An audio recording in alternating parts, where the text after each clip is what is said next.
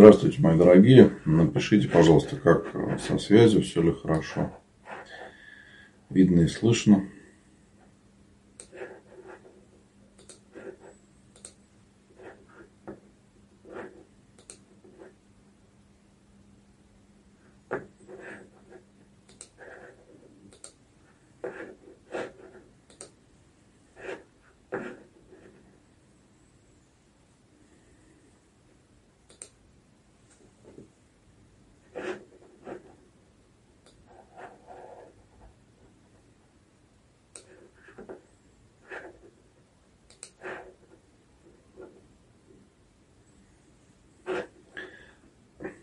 Так, да, вот в Ютубе все хорошо видно слышно.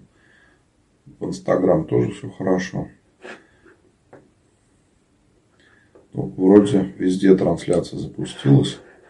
Сегодня мы с вами пообщаемся, я поотвечаю на ваши вопросы.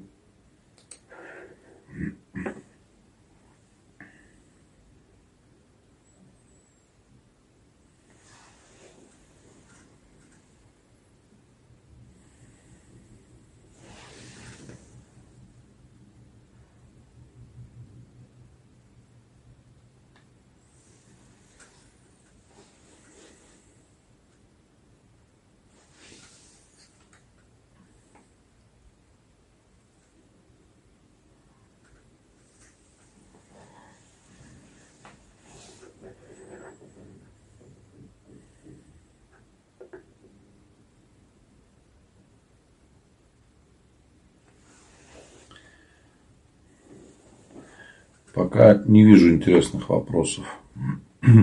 Ну, вот, ТикТок. Можно ли христианину перекреститься на лик Богородицы католической иконы?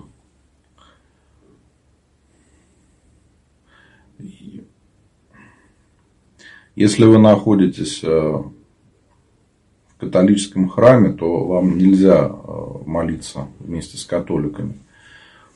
Если вы просто хотите помолиться Богородице, вы можете это сделать. Но а, зачем так делать, мне не очень понятно. Да, у нас много православных икон, молиться перед ними. Зачем перед католическими иконами молиться? В чем а, суть? Что мешает молиться перед православными иконами?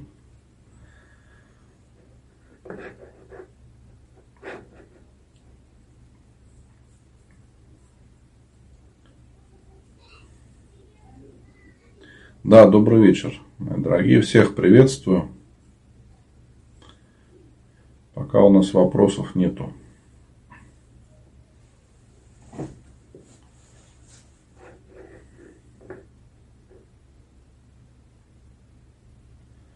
Расскажите о Спиридоне Чудотворце. Слушайте, ну уже много раз рассказывал. У меня были трансляции, есть YouTube канал. Это большая достаточно тема. Если я вам буду рассказывать, мы весь стрим будем об этом говорить. Поэтому, если хотите, можете написать. Э, если вы сами не можете найти в интернете жизнеописание его, то напишите, я вам пришлю ссылочку в личное сообщение в директ. Как покрестить ребенка без крестных? Мальчику 6 лет. Никак. Нужны крестные обязательно. Крестные не нужны только если человек уже совсем взрослый. А детям нужны крестные.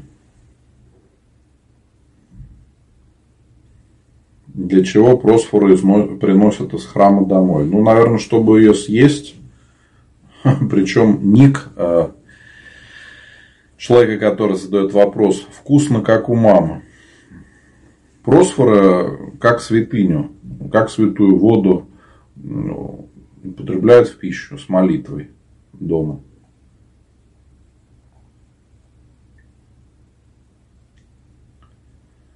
Ваше мнение про карты Таро негативное, как и про любые карты, а карты Таро используются для предсказания, поэтому э, все предсказания, гадания являются большим грехом для православного человека, поэтому э, отношение к ним негативное и недопустимо для православного человека, каким образом пользоваться ими. В зимний период можно ли крестное знамение в шапке совершить? Ну, по-правильному надо снимать шапку. Мы всегда должны креститься без шапки. Да? Но э, надо смотреть, какая ситуация. Если там действительно очень сильный э, мороз, да, и по-другому, может быть, никак, может быть, лучше э, помолиться про себя, перекреститься, хотя бы так.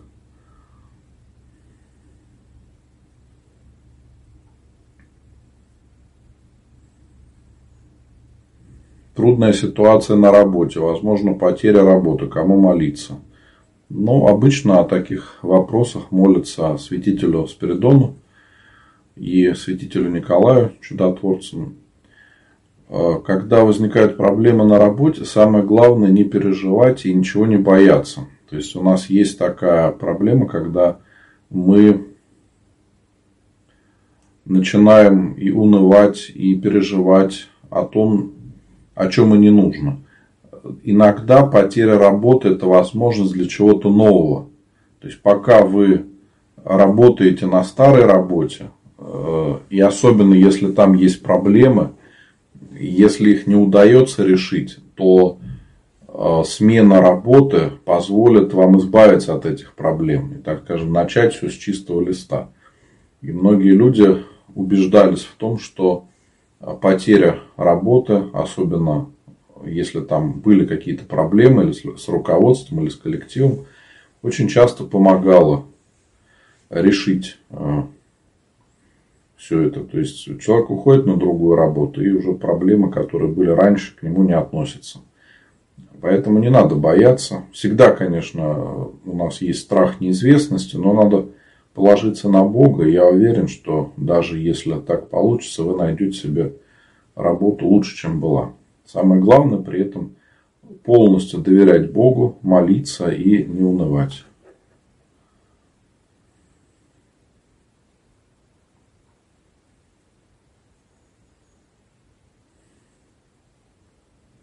Дочь умерла в 9 вечера 28 июня. Поминать в этот что дальше непонятно. Ну, да, в этот день надо поминать. Годовщина смерти.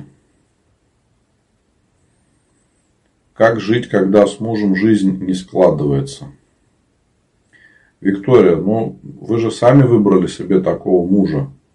Ведь вы вышли за него замуж добровольно, и что-то вас подвигло это сделать. Были чувства вы считали, что это подходящий человек. Что потом изменилось? Очень часто э, накапливаются обиды, и люди не могут друг друга простить. То есть иногда так случается, что женщина очень сильно хочет замуж и придумывает себе какой-то образ какого-то идеального, может быть, мужа, которого в природе не существует. И когда а, встречается мужчина, который готов жениться, то бывает так, что требования очень сильно завышены. И женщина думает, что вот это идеальный мужчина, все будет хорошо. А потом, когда начинается совместная жизнь, то оказывается, что это простой человек. Да? Может быть, а, любимый, хороший, но это не какой-то идеальный мужчина, а обычный человек. Поэтому здесь самое главное снизить требования к, своей второй половинке. Потому что завышенные требования, они приводят и к разочарованию, к обидам и тому подобным вещам. То есть э, нам нужно учиться, во-первых, меньше требовать от близких, а во-вторых, учиться искренне прощать. Вот очень часто причиной скандалов и даже разводов являются какие-то бытовые мелочи. Люди не могут с ними смириться и все начинает раздражать. Хотя на самом деле это может быть только поводом. Поэтому здесь надо подумать, почему у вас не складывается жизнь. Я думаю, вы сами можете ответить себе на эти вопросы и подумать, как это исправить.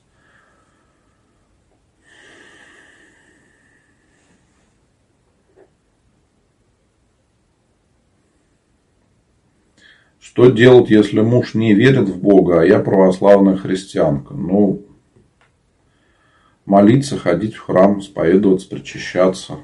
Если муж не запрещает вам ходить в храм, не ограничивает как-то вашу веру, ну этому надо радоваться, слава Богу. А в супружеских отношениях, когда вы поститесь, да, то отношения мужа и жены не являются грехом. И здесь надо уступать мужу, чтобы не было каких-то обид, скандалов, может быть, потому что иногда женщины неразумно себя ведут в этом плане, когда говорят, вот я пощусь, все, а ты вот неверующий грешник. И в итоге начинаются скандалы, иногда начинается ругань, и в итоге э, мужчина вообще перестает, то есть э, не перестает, а запрещает женщине ходить в храм. То есть, вот ты раз себя так ведешь, да, начались проблемы в семье из-за того, что ходишь в храм, значит, больше не будешь этого делать. Поэтому вопрос этот очень э, непростой. Здесь всегда нужно понимать, что мы должны с любовью относиться к своим близким, даже если они не ходят в храм, если они неверующие люди. У нас, к сожалению, бывает не хватает для этого достаточно терпения.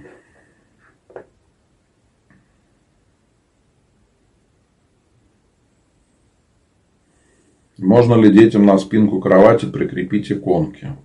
А для чего на спинке кровати иконки? Повесьте их над кроватью. Это будет правильно. И детям надо объяснять, что это за иконы, и чтобы они э, молились. А просто так они висели, там, как картины. От этого никакой пользы не будет. Важно, чтобы перед иконами молились. И рассказать детям хотя бы какие-то краткие иконы, чтобы они перед сном молились и утром, когда просыпаются, тоже начинали день с молитвы. С какого возраста крестят новорожденных? Хоть с первого дня после рождения. Единственное, до 40 дней мама не сможет присутствовать при крещении. После 40 дней маме читаются очистительные молитвы, она уже может присутствовать при крещении. До этого момента маме нельзя будет быть в храме при крещении. И зачастую по этой причине крещение переносят после 40 дней, чтобы все могли присутствовать при таком радостном событии.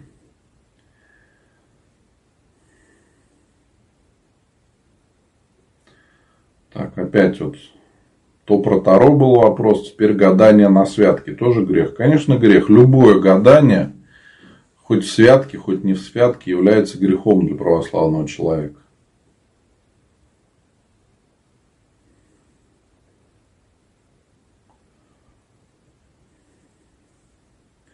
Очень странный вопрос, Анастасия. Добрый вечер. Обязанности мужа и жены.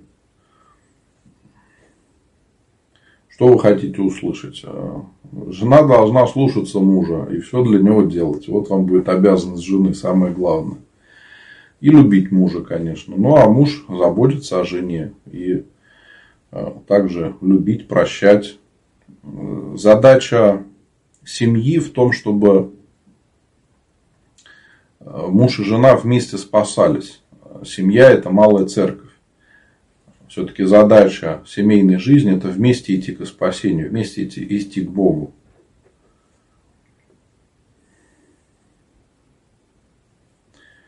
Можно ли поминать, читать за упокой, если человек при жизни был мусульманином? А, только в личной молитве. Нельзя писать в записках. Ни в коем случае. В записках мы всегда пишем людей, то есть для, для поминовения на богослужение только людей православных. Хороший вопрос очень. Что делать, если человек вызывает сильное раздражение? Искренне его простить. То есть, э, вы же понимаете, что вас раздражает в другом человеке, почему вы к нему так относитесь. Вот э, надо его искренне простить, принять таким, какой он есть. Тогда будет гораздо легче. А вообще, очень часто мы в других людях видим отражение своих грехов каких-то. И нас раздражает то, что имеет к нам отношение. Поэтому здесь стоит задуматься прежде всего о своих грехах, о своем поведении. Если вы человека простите, то вы сможете спокойно к нему относиться. И вообще вот такое раздражение, да, что там кто-то вас раздражает, вы не можете принять человека, говорит о том, что мы за Бога начинаем решать, как должен быть устроен мир, как люди должны себя вести и какие они должны быть. Вот из-за этого у нас возникает раздражение, обида, злоба, гнев и тому подобные вещи. Вот когда мы с вами искренне можем принимать других людей такими, какие они есть, даже если они нам не нравятся, даже если они себя ведут не так, как мы хотим, то не будет никакой обиды, никакого раздражения. То есть нужно учиться снижать требования к другим людям. К себе надо относиться как можно строже, чтобы и замечать свои грехи, чтобы вовремя пресекать какие-то помыслы греховные. А если мы этого не делаем, ну, конечно, всегда будем разочаровываться. Можно ли причаститься, не соблюдая пост? Если вы соблюдаете все посты, а у нас постных дней в году больше 200, то вы можете не поститься перед причастием. Потому что вы и так будете поститься во все большие посты в среду и пятницу. Но если вы их не соблюдаете, то надо попаститься перед причастием, чтобы а, подготовиться. Какие правила? Во-первых, нужно исповедоваться, вспомнить свои грехи. Обычно постятся три дня перед причастием и в это время читают молитву к причастию. И человек вспоминает свои грехи, в которых хотел бы покаяться. С утра э, ничего не кушать, вечером быть на вечернем богослужении. Ну и обязательно надо э, искренне всех простить и понимать, что такое причастие, чтобы причастие было с искренней верой, а не как-то формально.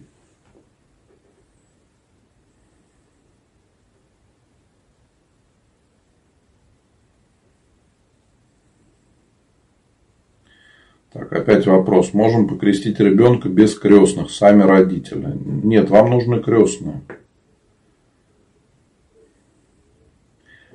Можно покрестить без крестных, если, допустим, ребенок при смерти. Вот ребенок умирает, и срочно надо его покрестить. Такое бывает, допустим, в роддоме. Ребенок родился недоношенный, и неизвестно, выживет он или нет. И в таком случае бывает даже кто-то из персонала, может быть, верующие медсестры или санитарки, там кто-то могут э, помочь это сделать. Но если такого риска нету, то креститься нужно в храме и подготовиться к крещению как положено, в том числе и найдя достойных крестных родителей.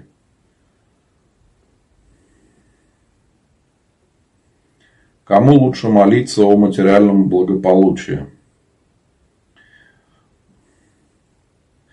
Молиться о материальном благополучии вообще неправильно. Нам важнее молиться о укреплении в вере, о избавлении от своих грехов.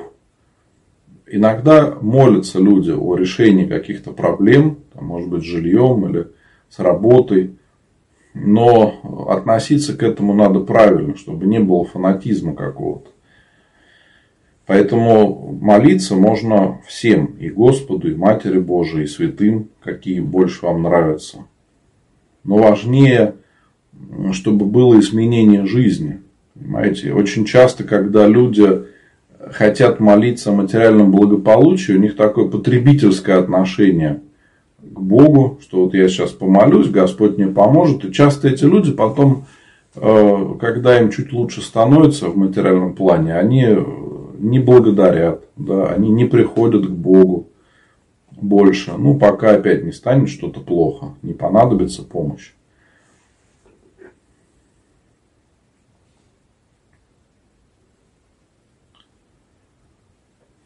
Когда у ребенка сильный испуг, испуг, выливать воск это не грех, грех, конечно, это настоящее колдовство. Для православного человека это абсолютно недопустимо, является большим грехом. Вообще колдовство это один из самых больших грехов, за которые на долгий срок раньше отлучали от причастия. Это не так безобидно, как вам кажется.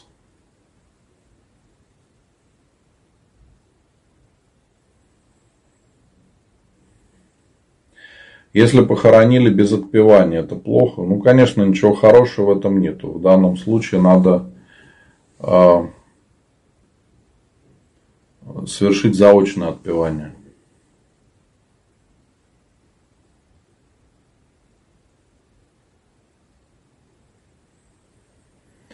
Может ли мусульманин зайти в церковь просто посмотреть? Может.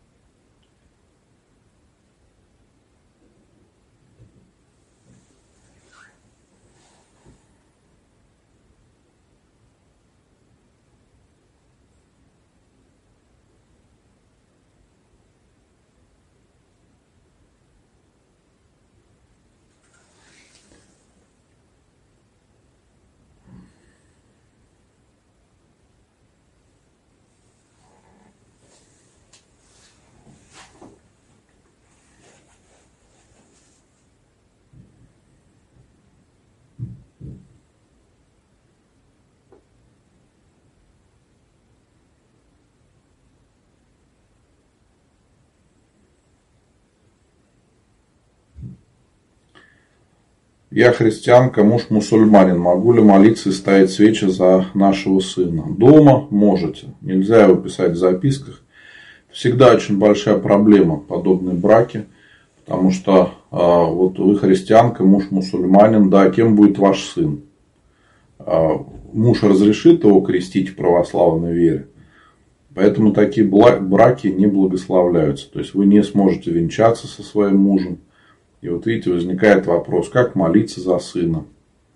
Всегда очень тяжелый вопрос о подобных браках.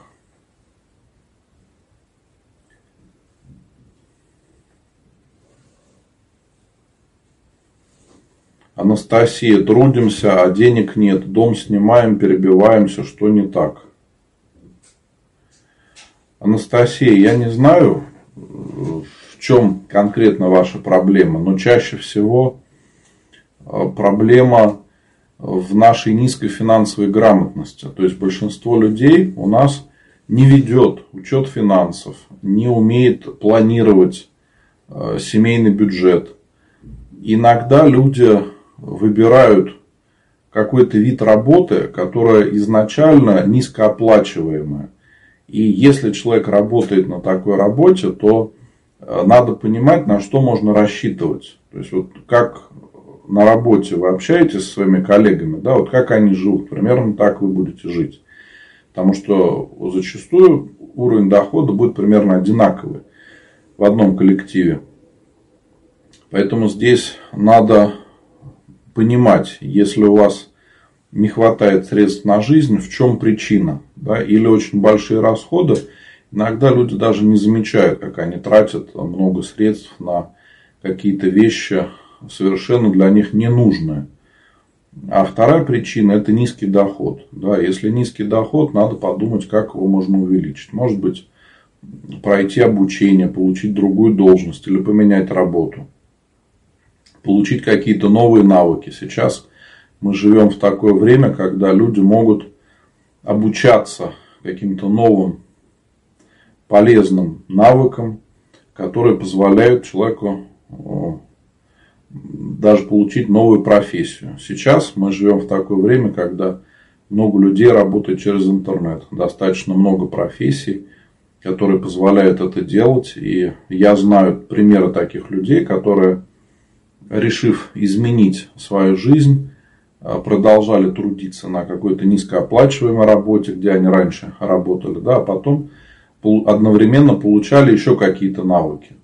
Но это могут быть самые разные способности. Там кто-то становится дизайнером, рисует какие-нибудь картинки, да, кто-то учится программированию, кто-то учится тому, чтобы вести страницы в социальных сетях. То есть возможностей очень много. И когда человек получает новые навыки, со временем, если он хорошо делает, то, чем он занимается, то появляется возможность уже полностью уйти на работу в интернете. Это на самом деле замечательная возможность, потому что сейчас нету такой разницы между людьми, как была раньше. Если раньше человек жил в деревне, то было понятно, что он никакую возможность для дополнительного заработка себе найти не сможет. Сейчас такого нету. Сейчас, даже если человек живет в деревне, он может через интернет, допустим, работать. Я знаю такие случаи. А, кроме того, сейчас много разных сервисов интересных, где могут найти себя а, люди а, там, допустим, те же сантехники, электрики могут найти клиентов где-то через интернет. То есть сейчас очень много возможностей, но, к сожалению, люди о них или не знают, или не умеют как, как ими пользоваться.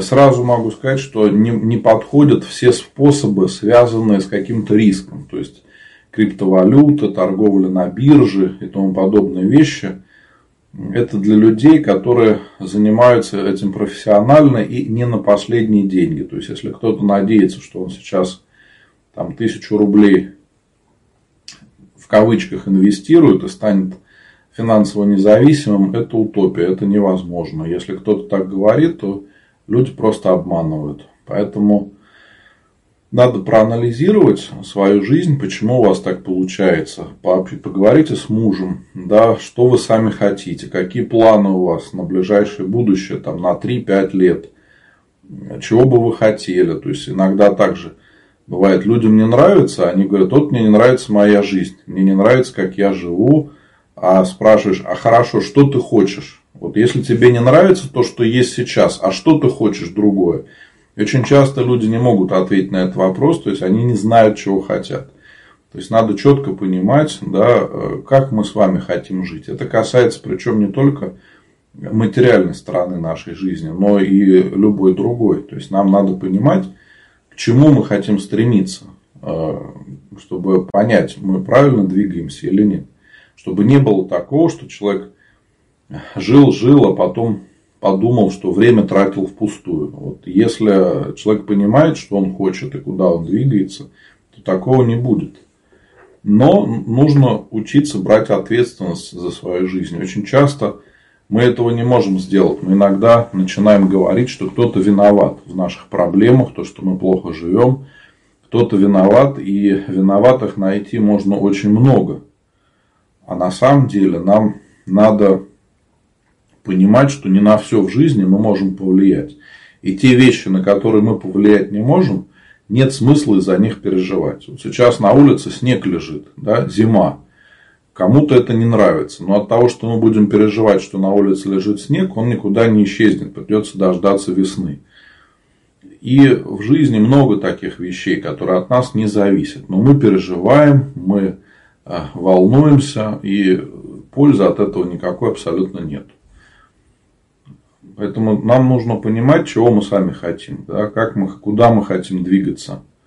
А, и потом постепенно будет понятнее, да, как этого достичь. Нету какого-то греха в том, что вот если у вас нету своего жилья, и вы себе ставите цель, чтобы у вас было свое жилье. Это абсолютно нормальное желание. Тут э, нету чего-то греховного, да, чтобы вы имели свой дом или свою квартиру греховно, когда человек начинает этим гордиться, когда у него возникают уже совершенно другие проблемы.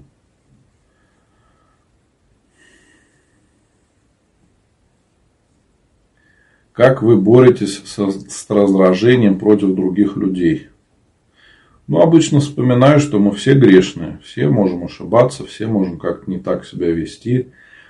А, и Стараюсь взять паузу, чтобы не отвечать сразу, может быть, не раздражаться. Или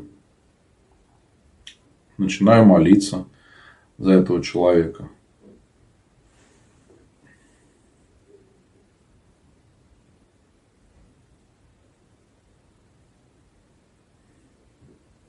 Может ли бабушка крестить внука? Вы имеете в виду, может ли быть крестный? Да, может быть крестный.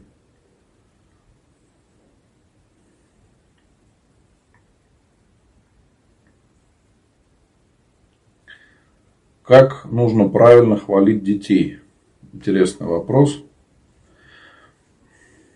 Хвалить детей надо, потому что у нас бывает такой перегиб в воспитании, когда мы только требуем что-то от детей, может быть, ругаем их. Это не только касается детей, но и в коллективе бывает во многих разных ситуациях, когда мы считаем, что если все хорошо, ну, как будто бы так и должно быть. А когда возникает проблема, мы начинаем ругаться. Но хвалить надо. И благодарить людей надо, и хвалить за что-то хорошее, если у них получается.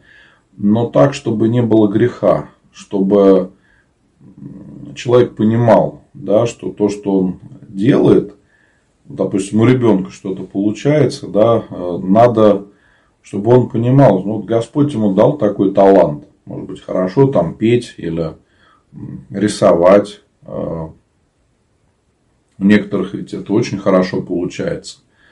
А, вот это тоже, кстати, серьезная проблема, что иногда дети привыкают э,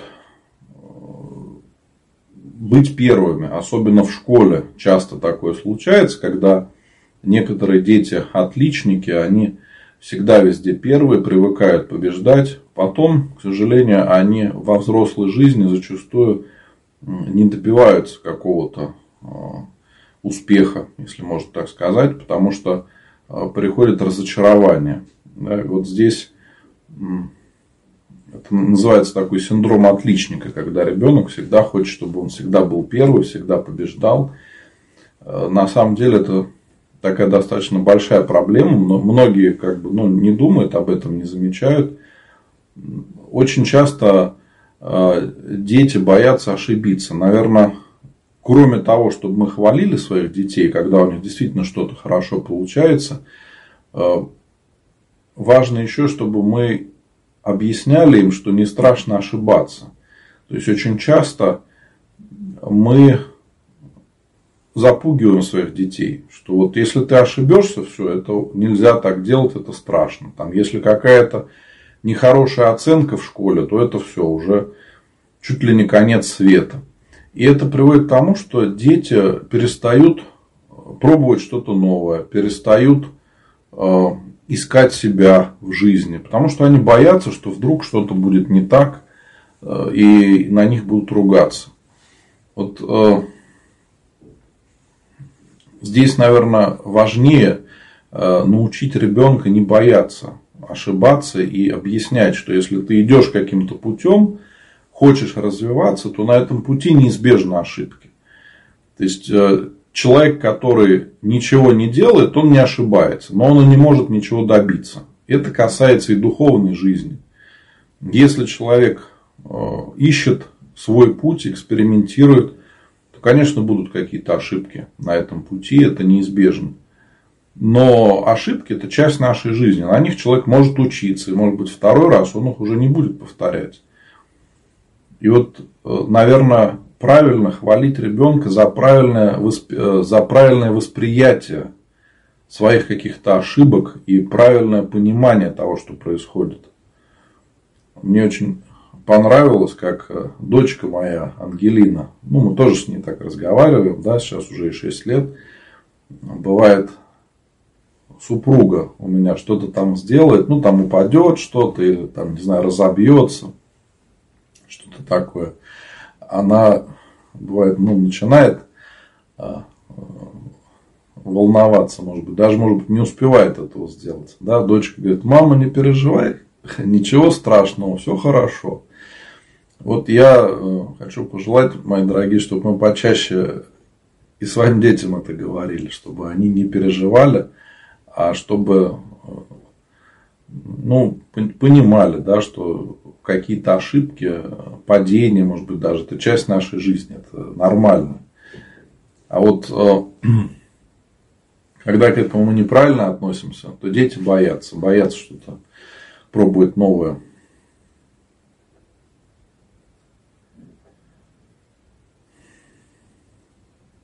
Близкий человек говорит, что когда умрет, не надо в церкви отпевать, хотя крещенный, как быть? Ну, это очень грустно, это значит, человек неверующий, но надо разговаривать с этим человеком, объяснять, что такое вечная жизнь, зачем отпевание совершается, чтобы,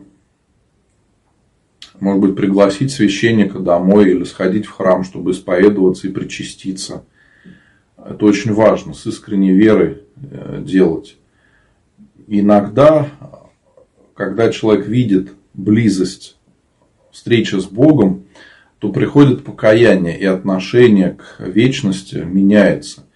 Вот здесь хочется пожелать э, найти вам слова, чтобы объяснить человеку, что правильно. Потому что отпевание это не какой-то автоматический процесс, да, что мы человека отпели, и все, он сразу в рай попал. Нет. Мы молимся о душе усопшего, но важно, чтобы и сам человек хотел спасения, чтобы он сам стремился к Богу. А если этого нету, то большой пользы от отпевания не будет. Точно так же, если родственники не молятся за усопшего человека.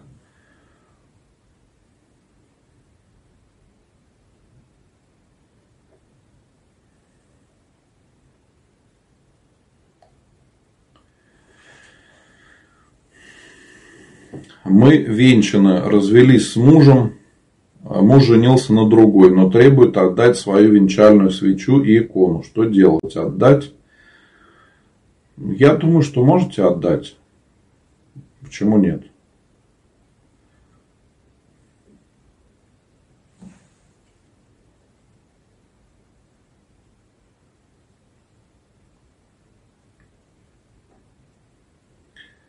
Муж умер, были не венчаны, двое детей. Любовь была и есть сильная. Встретятся ли души на небесах? Мы, конечно, надеемся на это, но неизвестно, как будет. Ведь важно, чтобы и муж, и жена жили благочестиво.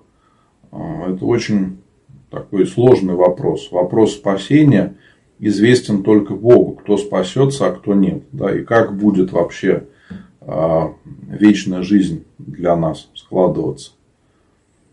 Поэтому мы, конечно, надеемся на это и молимся о своих близких.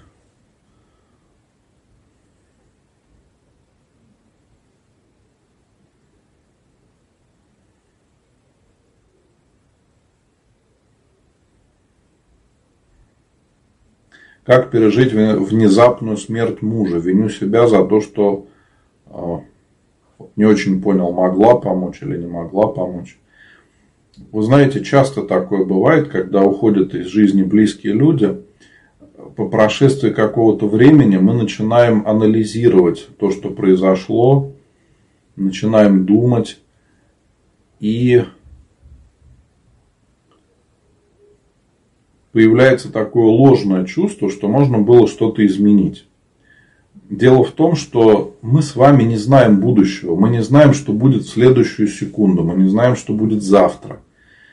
И поэтому мы сегодня живем, основываясь на том опыте, который у нас есть. И если мы любим своих близких, то мы в сегодняшний день стараемся все сделать для того, чтобы им помочь. Ведь мы не вредим своим близким умышленно.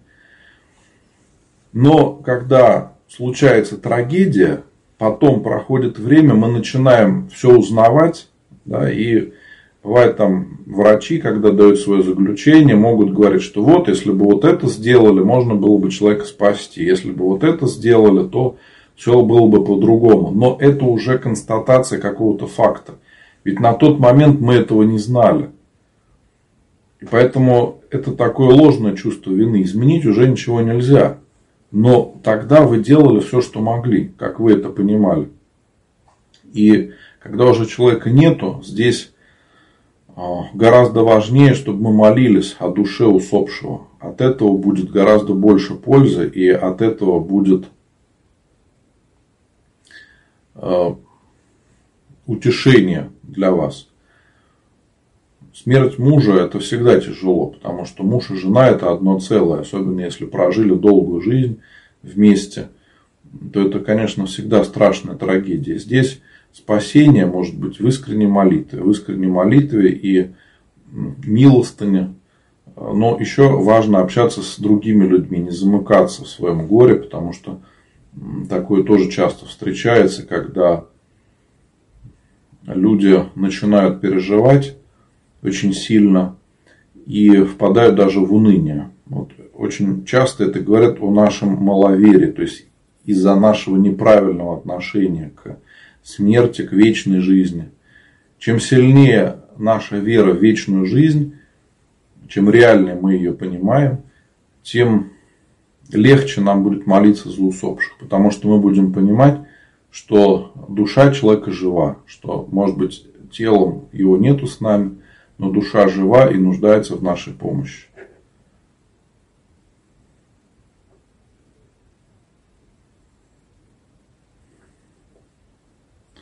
Можно ли читать кафизмы без благословения? Можно, но все-таки, если вы хотите взять какое-то себе большое молитвенное правило, читать псалтырь, то всегда лучше попросить благословения.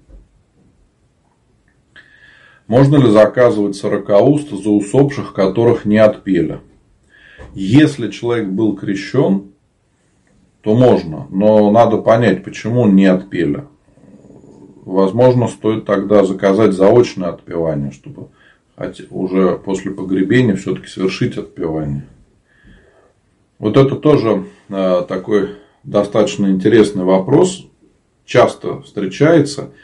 Э, почему-то люди думают, что за усопшего человека можно молиться только после похорон или еще после какого-то времени. На самом деле это не так. Мы можем молиться за усопшего сразу. Вот как только узнали, что человека не стало, мы сразу можем за него молиться о упокоении. И ставить свечи, подавать милостыню и писать его в записках еще до погребения, до совершения отпевания мы уже можем все это делать. И э, тем самым помогать э, душе усопшего своей молитвой, милостыней.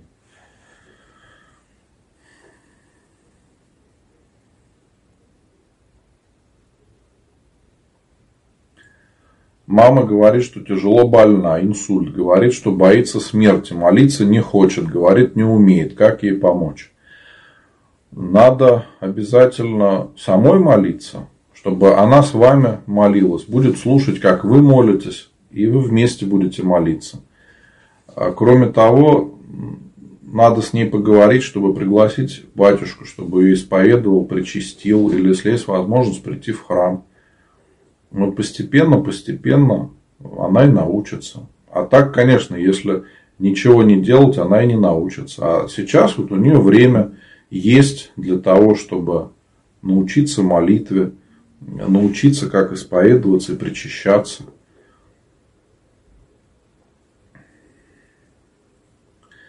Если с утра надо пить таблетку после еды, как быть? Я так понимаю, вы имеете в виду а, после, то есть перед причастием. В этом случае допустимо нарушить пост. То есть, если вам действительно там надо после еды и какую-то таблетку выпить, иначе вам станет плохо, да, то действительно надо, конечно, обсудить со священником вашего храма, чтобы на исповеди вы объяснили, что к чему, да, как он скажет вам правильно делать. И Э, это не будет являться каким-то нарушением поста. Хуже, когда э, человек не пьет таблетку, а потом на службе становится плохо. Или человек говорит, я не буду причащаться, потому что мне надо пить таблетку. Это неправильно.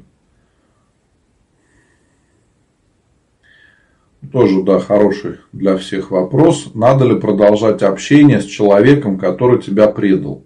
Вроде бы я человека простила, но общаться не хочется. Правильно ли это? Вас никто не заставляет общаться с этим человеком. Это не обязательно делать. Самое главное простить, чтобы в душе был покой. Но это не значит, что вы должны стать друзьями общаться, как ни в чем не бывало.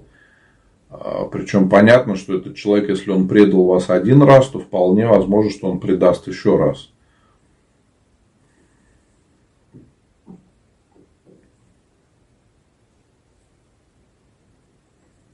Можно ли запивать лекарство с утра святой водой? Или сначала святую воду с молитвой, а потом пить лекарство? Можно запивать, да, почему нет?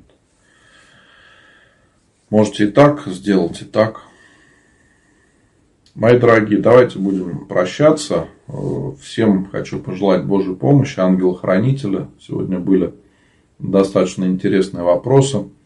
И э, напоминаю, если завтра все будет хорошо, то тоже завтра у нас будет трансляция в 8 часов вечера. Пообщаемся с вами. Ну и хочу пожелать всем Божьей помощи и ангела-хранителя. Спасибо Господи.